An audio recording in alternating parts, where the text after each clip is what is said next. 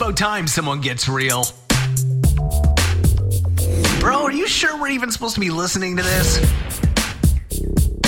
Welcome to the Church Misfit Podcast with motivational and thought-provoking content designed to push you further personally, professionally, and spiritually. If this don't move you, you might be dead. Here's your host, Catalyst Collective founder, Joe Elliott.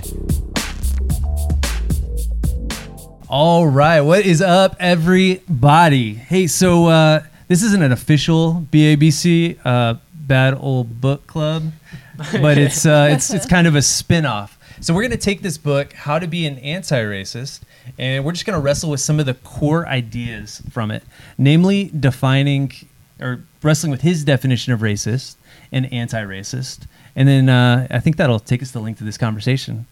So if you guys could just introduce yourselves really quickly. Absolutely. My name is Tyler, and I'm a recovering Oklahoman. I was told not to say that, but here we are. Yeah. Ladies first. Aww. Oh, what a gentleman. Gentleman over really here. Nice. My name is Grayson. I'm 18. That's all. I'm not getting that. I don't know. I am Taylor. I am Zach. Lord Benjamin is standing Reddick the second. And that's true. Said that 5 times fast. You're still Tyler. All right. You went first. We don't have a book called How to Be an Anti-Sexist. So maybe that's next episode. All right. Hey, so just to kick this off a little bit, I thought it was important to, again, address the fact that we're not going to cover everything in this conversation. We really do just want to show up authentically and have honest conversation. And so this is us. This is where we're at in our journey right now. I know I've been learning and listening a lot over the last couple of weeks and wrestling with how I fully show up and the idea or the culture that I was raised in. And so I show up with a little bit of bias in one way or another. And then sometimes the opposite, like sometimes you grow up in a culture and then you see something wrong with it. So you just show up in the totally opposite way. So I'm kind of finding the wisdom and the balance in between. Yeah. So I thought it'd be best if we just kicked off by looking at a couple of my grandparents' Facebook statuses. There we go. And then we'll just rate them. How racist is this post? Dear Aunt Sue. Kidding. But I want to ask you guys a question to kick off. And the question is this. Okay, think back 5 years. Do you feel like you are more racist or less racist than you were 5 years ago?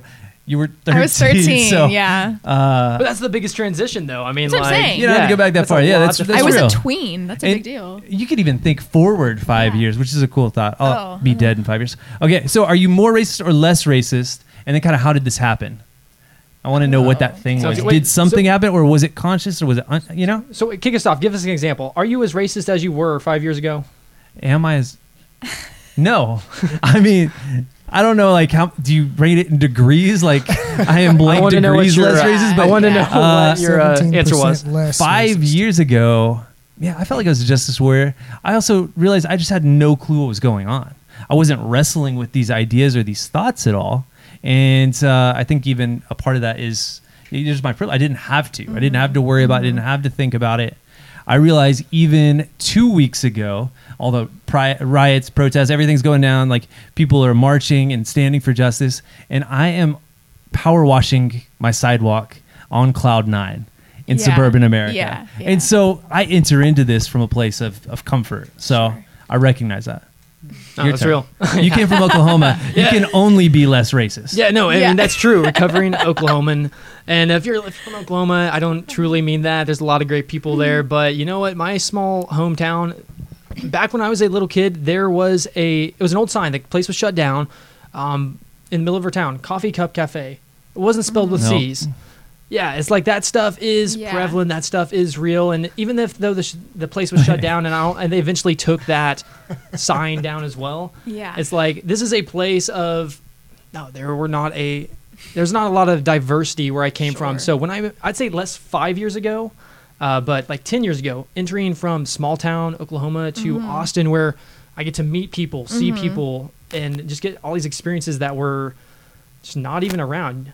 Otherwise, you know, all I had was hearsay and, you know, what racist people had to say around me. You know, it's like, and I get to actually meet like, oh, wait, you know, I get to humanize everyone. Yeah. So I'd say I would hope less, you know, but I'm also learning what a deep ocean that is to kind of wade into and realize. Yeah. It's kind of like the more you learn, the more you realize, like, I don't have any of this figured out. Yeah. So the Coffee Cup Cafe.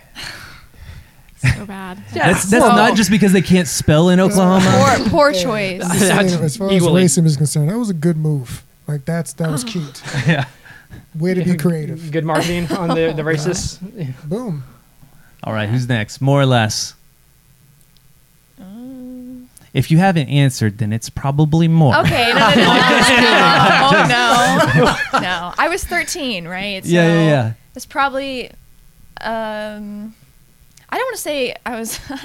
I would say I was more racist at that time just because nobody taught me... the PG terms for things, like how to describe, you know what I mean? Like I would describe people as they were. You can't exactly go around saying like the brown teacher, you know what I mean? Like I was just very innocent in the way I talked about people. But I'm definitely less racist now. Yeah. Sweet. Yeah, you weren't even supposed to be on this podcast. You're like, oh, but I read that book. Yeah. So you were active. Okay, exactly. You're that's on real. It and you're killing it as an 18-year-old. I wish I was in your seat when I was 18. Thank you. Right. Okay. So next up, the brown podcaster. Yeah. Boom. No, you can't say that. You can't say that. I was innocent too. Well, there are we all were. Are you more or less racist? You were 5 minutes ago. Yeah. The goal is 5 minutes at a time. More is, absolutely, progress. It is. Progress. Yes. I don't really think I've changed in the last 5 years, probably because I'm black. I'm more aware of the levels of tomfoolery that exist in current, like today, but I don't think I personally am more or less racist than I was. I am more active. I have seen that there's more that we can be doing as individuals and as our country to combat some of this stuff that's going on, but I don't think I personally feel more or less racist. Okay. I think you saying more aware is a really good way to put that, though, because I mean, I think that is a massive step into it. It's not just about awareness, you know, action and everything has to follow suit, but like that awareness is a massive difference between someone doing something out of ignorance and someone doing something willfully. Exactly. Yeah, absolutely. Yeah. That's one of my takeaways from this book, though, is inaction is action. And so moving to a place of action. Yeah. There's one left.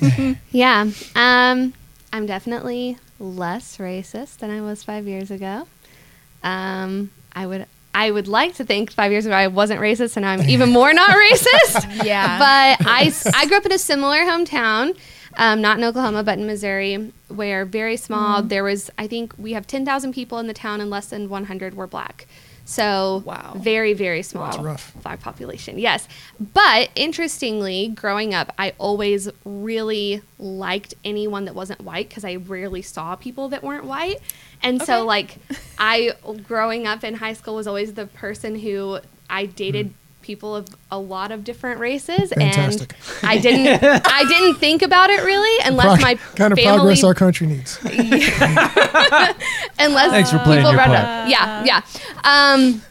But then going into college, I was confronted with like whenever I became friends with black and Puerto Rican people who I like loved and adored, that was when I was more confronted with like, okay, I do have internalized stuff that needs to be addressed because like I have an assumption in my head of what I think your hometown looks like, and then I go to your hometown and it's like you have a nicer house than my house, and like your family is amazing, and like just the ways that I realized okay, I have more to work on than I would have liked to admit going into college.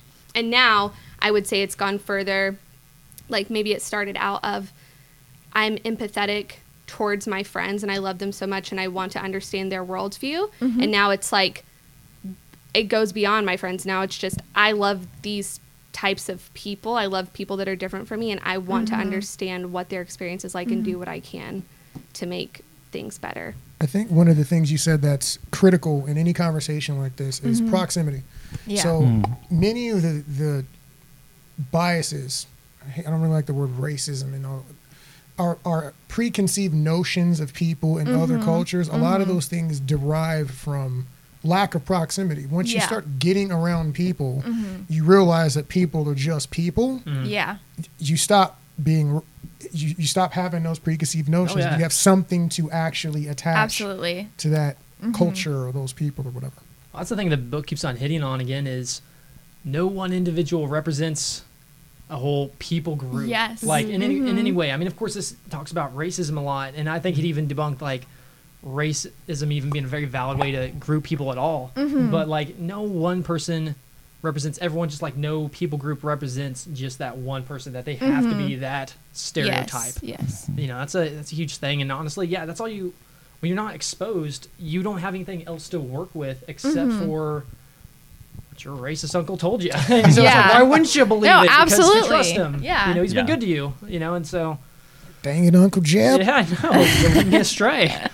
Isn't it wild? Like, I mean, you don't even recognize it, but just learn behaviors and family dynamics. Absolutely. Like, you don't know what you don't know. It's a thing. Start to walk out. We go to the big city from wherever we were. Yeah. I mean, mine was Bulverde Spring. It wasn't any different.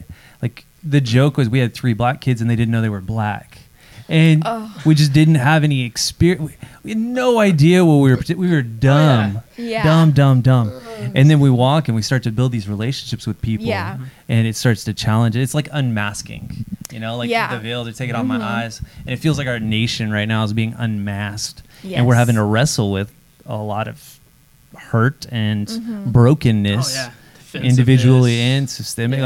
Like, it goes back for a long, long time. So let's wrestle. Ooh. I think a good place to start is defining racism. So in the book, I like how he talks about racism, and you guys could give me your thoughts. Like, do you agree or disagree? So he says, racism is a marriage of racist policies and racist ideas that produce and normalize racial inequality.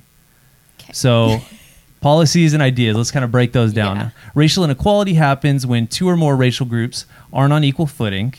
A racist policy is any measure that produces this racial inequality. And then kind of goes into racial discrimination as an immediate and visible manifestation of these policies. So I think a lot of times the way that we define, or I've defined racism, is racial discrimination. Yeah. But he defines it as something that's more systemic, something that is policy. It's got a negative connotation to it by nature. Mm-hmm. Yes. And so then he also brings up the term anti-racism, which is anything that doesn't reinforce these ideas or these policies.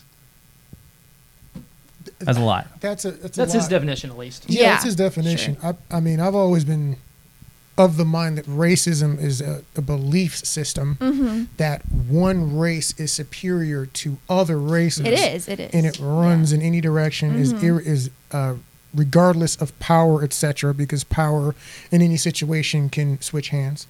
So I never really attached it to policy. I'm not sure I can really get with that. Yeah. I feel like when you work that hard to define things, it could either make it easier to tear it down, but it can also make it way more complex, and you could see it everywhere. Like a standardized test, for instance. If you say, we're going to go, kids have to score this, whatever score to get into this school or something of that nature. Well, if you argue that because of slavery this year and moving forward, these kids are disenfranchised, and because of that, blah, blah, blah, they're not smart enough to take that test and get in, so that policy is racist. I'm like, well, no, maybe the policy isn't racist. Maybe we need to do something to address the inequality in the education system the kids are getting, but that's different from that policy itself being racist. It might show other areas of that, that are at fault, but it's not inherently. It could just be ignorance. What if like that test was a waypoint to get access to some sort of power, like higher, you know, something like that.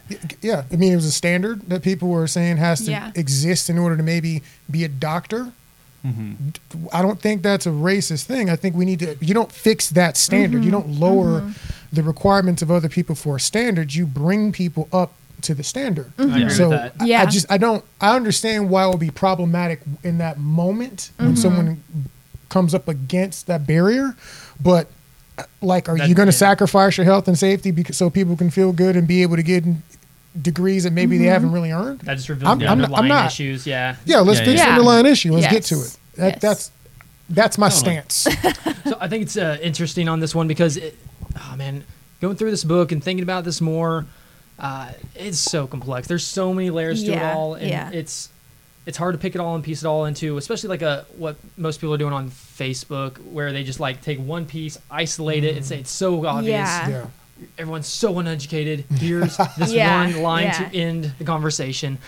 And especially when you get into policy stuff, because you look at like some of these like old-timey laws that were incredibly racist. And, like, just racist. It's just horrible. Yeah. And so now it is worth looking into some of these things and looking like, hey, is there nuances of that happening, you know, for the agenda? Because politics are politics. They have an agenda by nature. Yep. And but not picking them apart so deep to where you're searching and trying to impose racism on things that are at least weren't initially intended. Yeah, it's about intent, really. Yeah.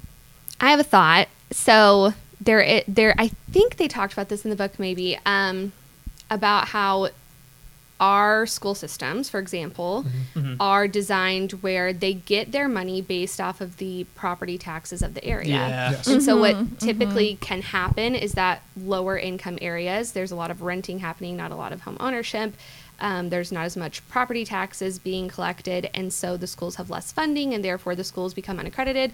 I lived in a suburb of Kansas City, and all of the high schools in that suburb were unaccredited. So every student would graduate 12th grade, and then they would have to go take the GED or the GED. No way. Yes. Wow. Because the school was unaccredited because they didn't have enough funding. Yeah. And so I think that that to me is an example of a policy that is rooted in racism, because it shouldn't be that how rich your area is determines the quality of the education that your students are getting. Because I can't help it if my parents are poor and I have to go to the poor school. And I think it does affect minority populations in a bigger degree than it affects white populations, because white populations may have the opportunity to go, okay, we're going to move out of this poor school district and into this rich school district, and we'll cut $1,000 off of our boating fund and put it towards our property taxes, and that's worth it to us for you to have a good education. Well, not everyone has that opportunity. And we might have placed them on that side of the highway. Like, we might have placed them. Absolutely. On the other end of that, though, is that also, this is why it becomes dicey. The assumption you just gave assumes that white kids all have money.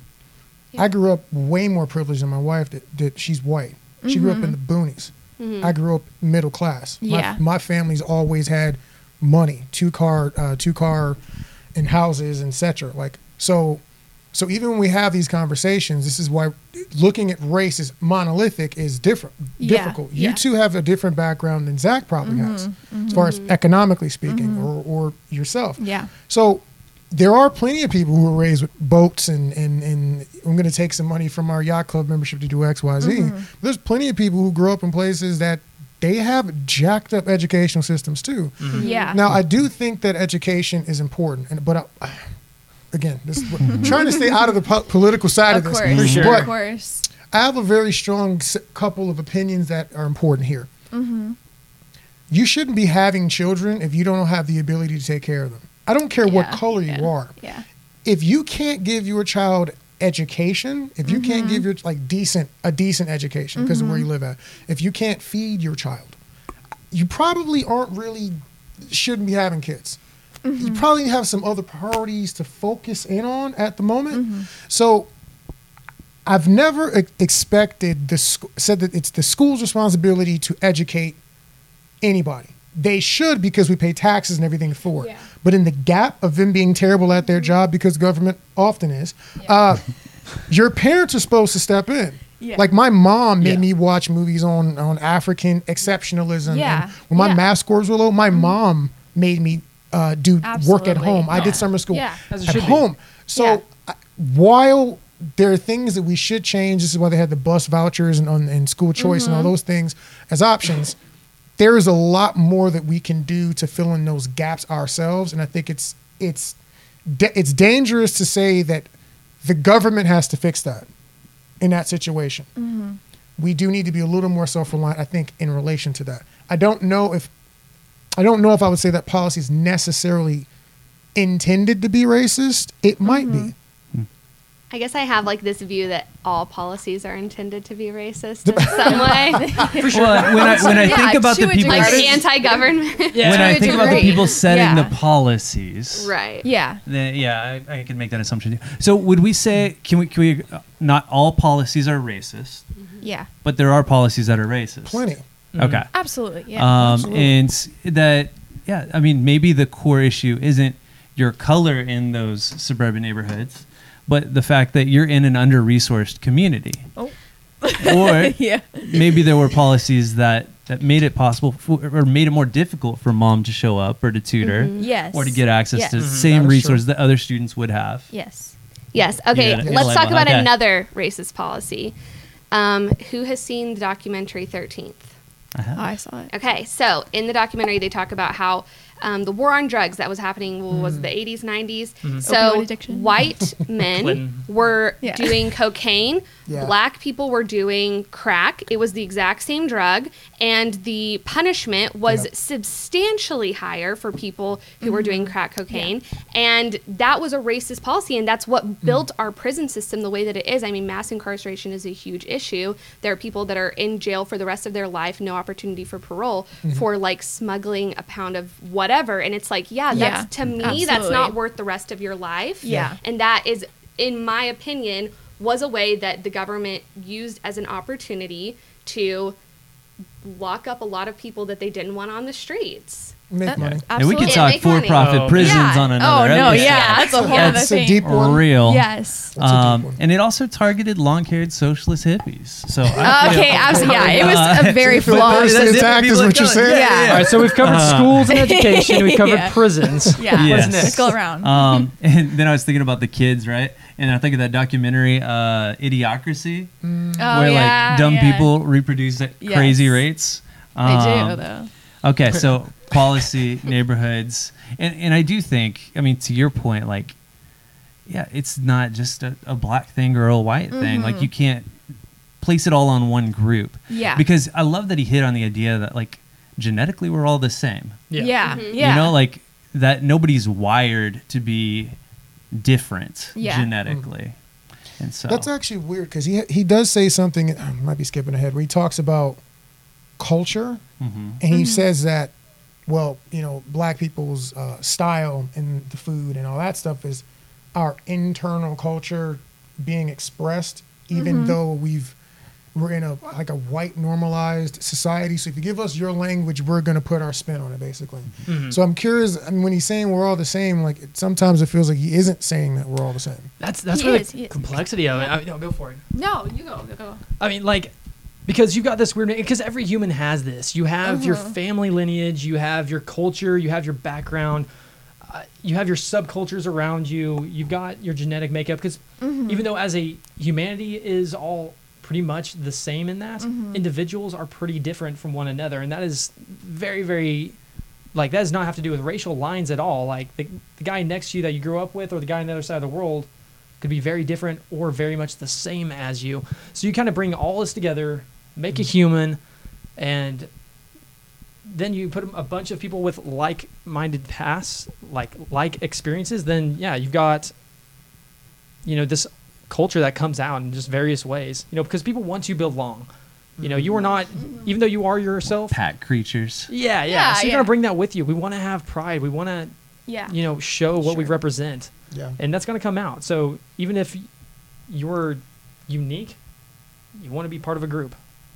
That makes any sense. It's like you're still going to bring that out. It does. We're going to get tattoos and gauges like everybody else. That's right. Hey, we got gauges. That's fair. Okay, so, yeah, the idea, that reminds me of his idea of assimilation, right? Like, one of the ways that you could show up racist is, I want to make you better. I want to make you like me. Like, I'm the standard. Like, I figured this out. Yes. And I think a lot of times it's just kind of where we operate from as people. But, okay, one thing that I want to wrestle with is we kind of type of quick episode is the idea that in order to have equality, we have to treat people differently.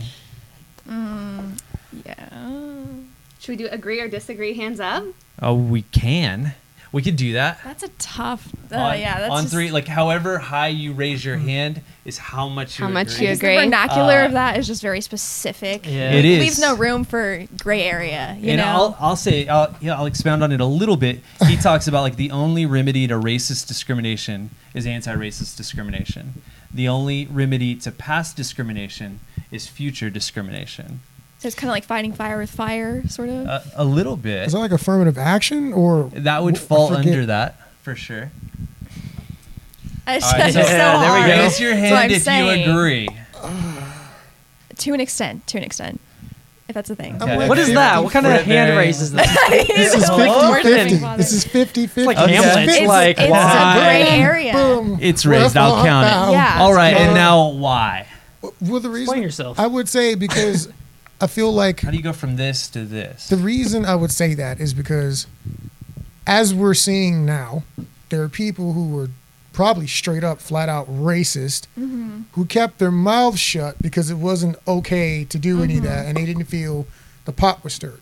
Now that the pot's stirring, they're more racist than they were probably like 20, 30 years ago. Oh, yeah. And like, getting defensive, it's like an animal in the corner. Exactly. Yeah.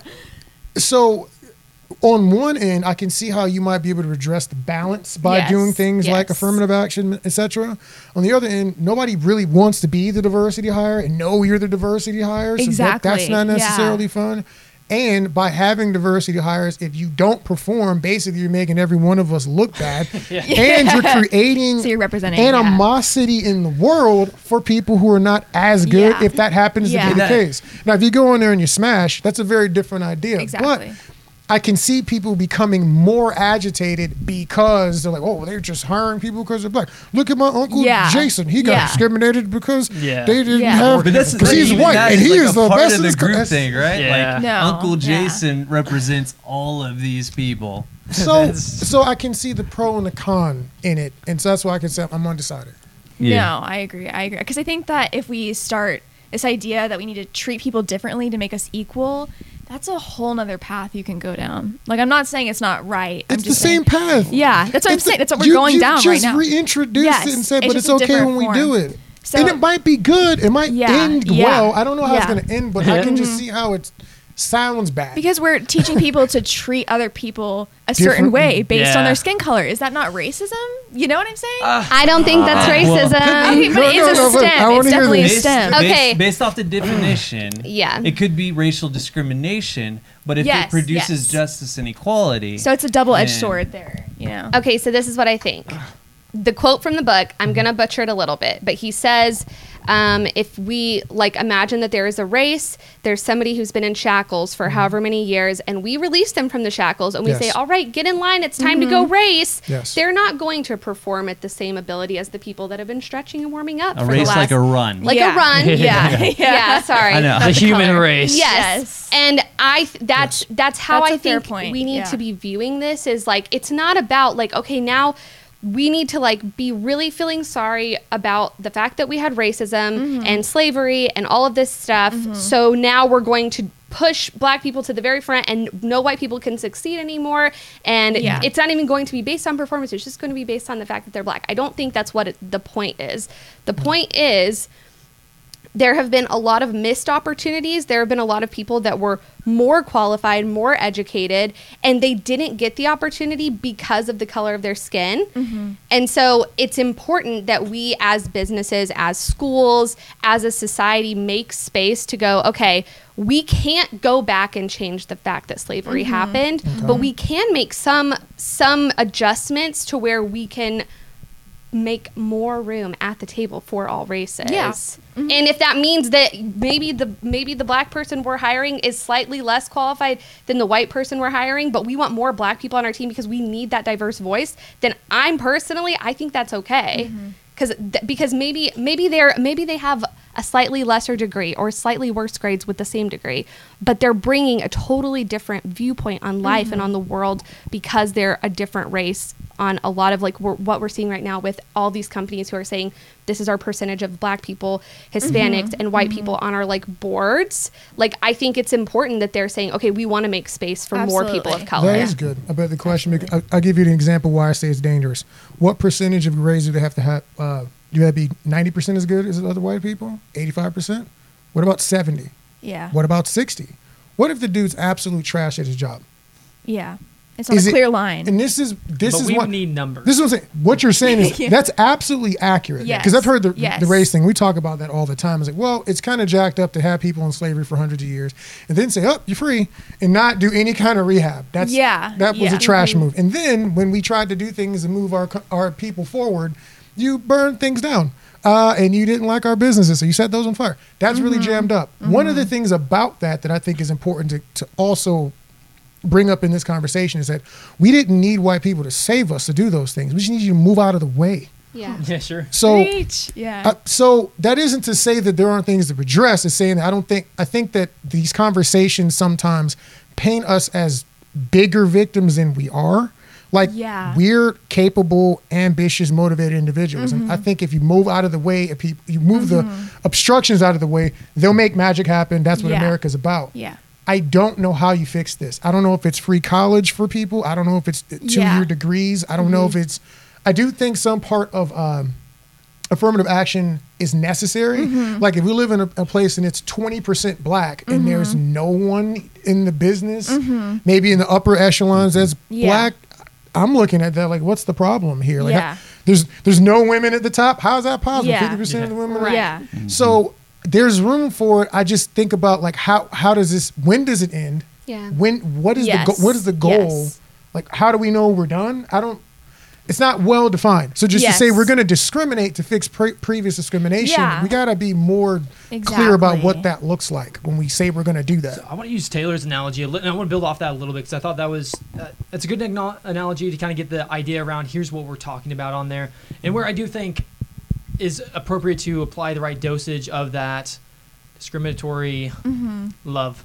And I think it's, if we're talking about in terms of the race, well, do we provide that change when it's race time and either mm-hmm. like hobble a few of the white kids so that they can't run as fast? Do we, and I'd say no, that's not the right answer. Yeah. Do we make a giant, start the black kid like halfway down so he has less play? Well, no. I think yeah. Why are we doing yeah. this when it's time to judge, when it's time yeah. for action? How about you get a Gatorade passed to the kid who's having a hard time mm-hmm. of whatever yeah. color, say, hey, what's going on? What's the need? You need orange some Gatorade. Yeah, well, yeah, there you go. yeah. yeah, I mean, it's, and see, what are the needs? Where? How can I help you? And just get on someone's level, yes. provide dignity, and see, what are you trying to do? Oh, you don't even like racing. I love that, yeah. How about basketball? How about yeah. golf? yeah. Really? No. We're extending the metaphor. yeah. The example is basketball. That's nice. Yeah. No, I completely agree. Yeah. That's a hard one, man. I think it's just because it's so generalized. When we live in a society where things are so vastly different and specific on the situation, when you have a statement like that and you apply it mm-hmm. across the board, there's bound to be places where it's not going to fit right. So I think going into it with this broad philosophical statement is not a good way to go.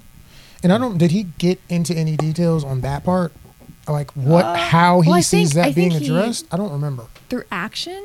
Was a lot what he talked about. I know he addressed it. I don't remember yeah. exactly what yeah. he said. Yeah, because I give you an example. Like I have one of my businesses. I have 4/5 of my board is black. Yeah, and then 3/5 of my board is female. Yeah. Now that wasn't I picked the most competent people I knew. Yes. It happened to be women. Yes. So that's what that is.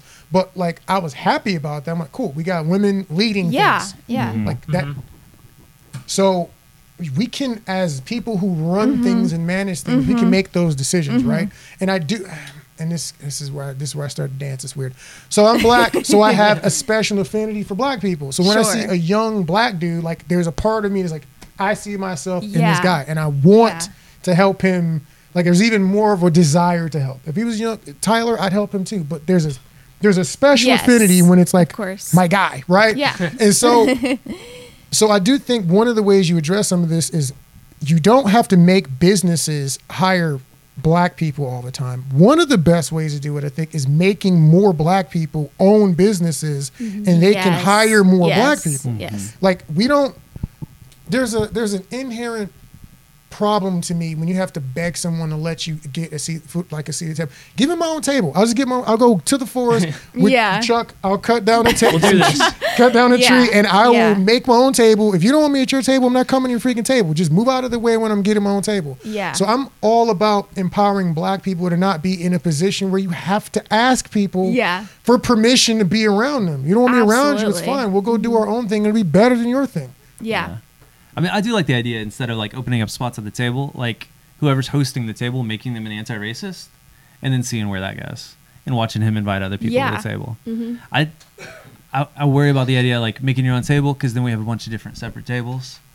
And that's in love. It's my own table. In love. Of course. I don't want to sit with you. Of course. I just want to sit you can come hang out. I have white people on my staff. I work with white people. It's all good. So, I have a special affinity for. Of course, and there's nothing wrong with that. And we can wrestle with what to do. I think a part of it is just like recognizing it, naming it, and then even starting to take action into that. Mm. Like he talked about percentage of home ownerships. Yeah. He talked about like access to education. I think of, okay, you talked about basketball. Percentage of NBA owners. I do want to say something. Oh my God. They're doing the Kaepernick thing and they're like, well, they won't let him play, da-da-da. And I'm going, in my mind, I'm like, you didn't see the bigger problem. Yeah. Why are you having to ask white people to let you play sports that are dominated by black people? Why are there not more black owners? Like, that's the conversation you should have. Mm-hmm. Exactly. We shouldn't even have to talk about whether or not that part's racist. Mm-hmm. And half the stuff you just listed about not education, but like home ownership, et cetera, et cetera. Mm-hmm. Those are things that, like, we just got to make a thing that black people. We find a way to make that more accessible. We need to. Yeah. I do believe there should be programs that facilitate the rehab that we didn't get post-slavery. Yes. There are reasonable ways to do it. We spent a lot of government money on a whole lot of stuff that's stupid. We can definitely find some money to help people do that. Mm-hmm, sure. That's a definite thing we should be doing. Yeah. Yeah. Sweet. All right, that's for another episode, though. Yeah, let's get some more episodes. All right, hey, so we'll wrap there. We're just getting started. Oh. Well, thank you guys. That's y'all firing out, man. Yeah, man. I'm on my zone now. Take two. It's a great But we can pause it. I don't even know how long we've been on, so. All right. Hey, stay tuned. We will continue this conversation and continue digging this. I feel like with the great unmasking that our country is going through, this will be a topic of discussion. And I hope it's a topic of discussion it keeps going. At your table moving forward. So. Join us. Let us know what you think. You want to join us for an episode? Come on. Be brave. Jump in. So Ben will be here. Yeah. Absolutely. Later, guys. For more free content from Joe and his team of Church Misfits, visit www.catalystcollective.community.